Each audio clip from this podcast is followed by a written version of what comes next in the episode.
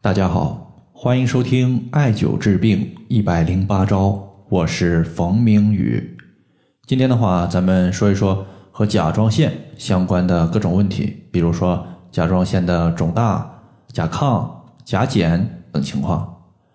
那么在前几天呀，看到一位朋友的留言，这位朋友他说：“冯明宇老师，我有甲亢的问题，并且最近一直出现心慌心悸的情况，别人说话稍微一高。”别人没啥事儿，我自己被吓了一跳，并且我自己呀还有一位病友，之前和我一样都是甲亢，但是最近他吃了一段时间药物之后，再次检查发现变成了甲减，想想呢也确实醉了，请老师推荐几个调节甲状腺问题的穴位，谢谢。首先呢，用艾灸的方法来解决甲状腺的相关问题。无论呢，它是甲减、甲亢还是甲状腺肿，整体效果呢还是可以的。尤其是对于那些缓解甲状腺的各种表现症状。那么，对于甲状腺的问题呢，首先我们要明确一个调节的思路，就是调肝。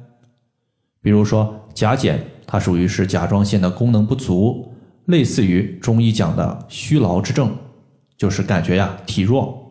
当一个人肝气不舒的时候，闷闷不乐的时候，往往呢他就没有食欲。有道是人是铁，饭是钢，一顿不吃饿得慌。那么没有食欲，哪里来的身体强健呢？肯定的就体弱。再比如说甲状腺肿、甲状腺结节，中医呢称之为气硬，这个就是典型的一个肝郁气滞的表现。中医认为肝主疏泄。可以调畅人体的一个气机，那么气在身体之中循行，到了甲状腺之后，这股气被堵住了，长久以往呢，就容易形成结节问题。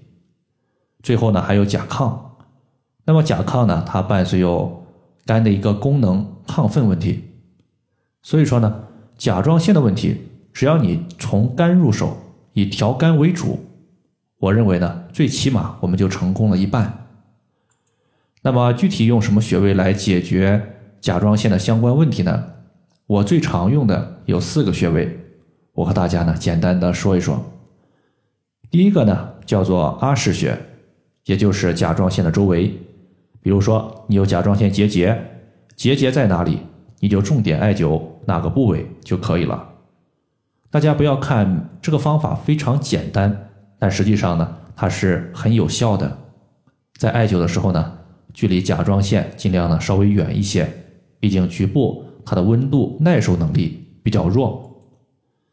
第二个穴位呢就是肩井穴，它在大椎穴和肩峰连线的中点。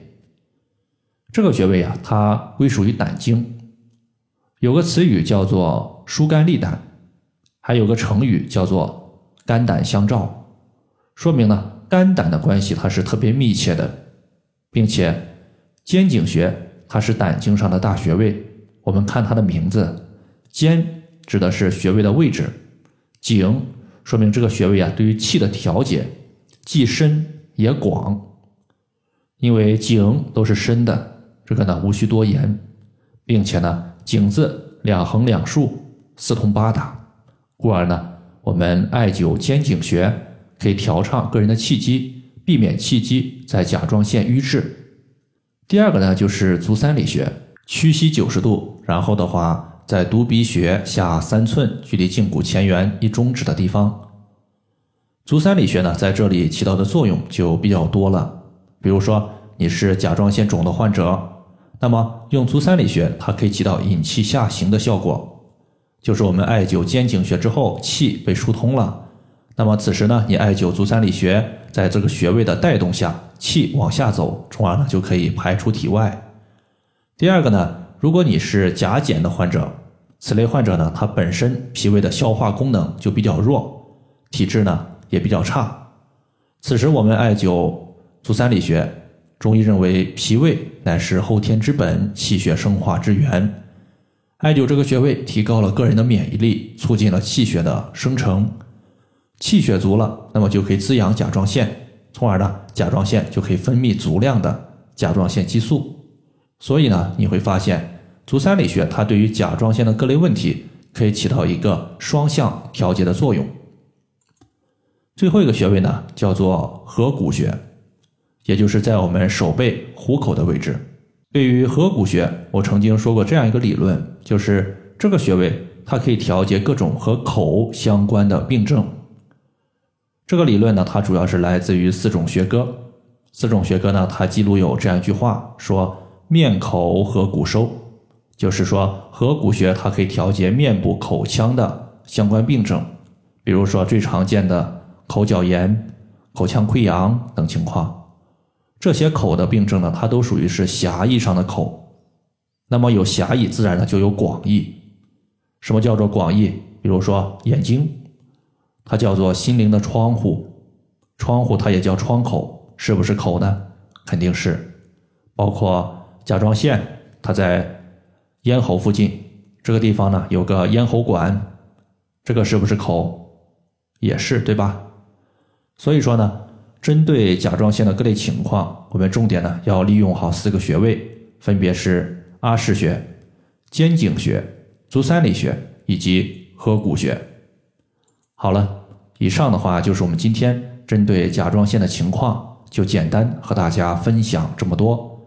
如果大家还有所不明白的，可以关注我的公众账号“冯明宇艾灸”。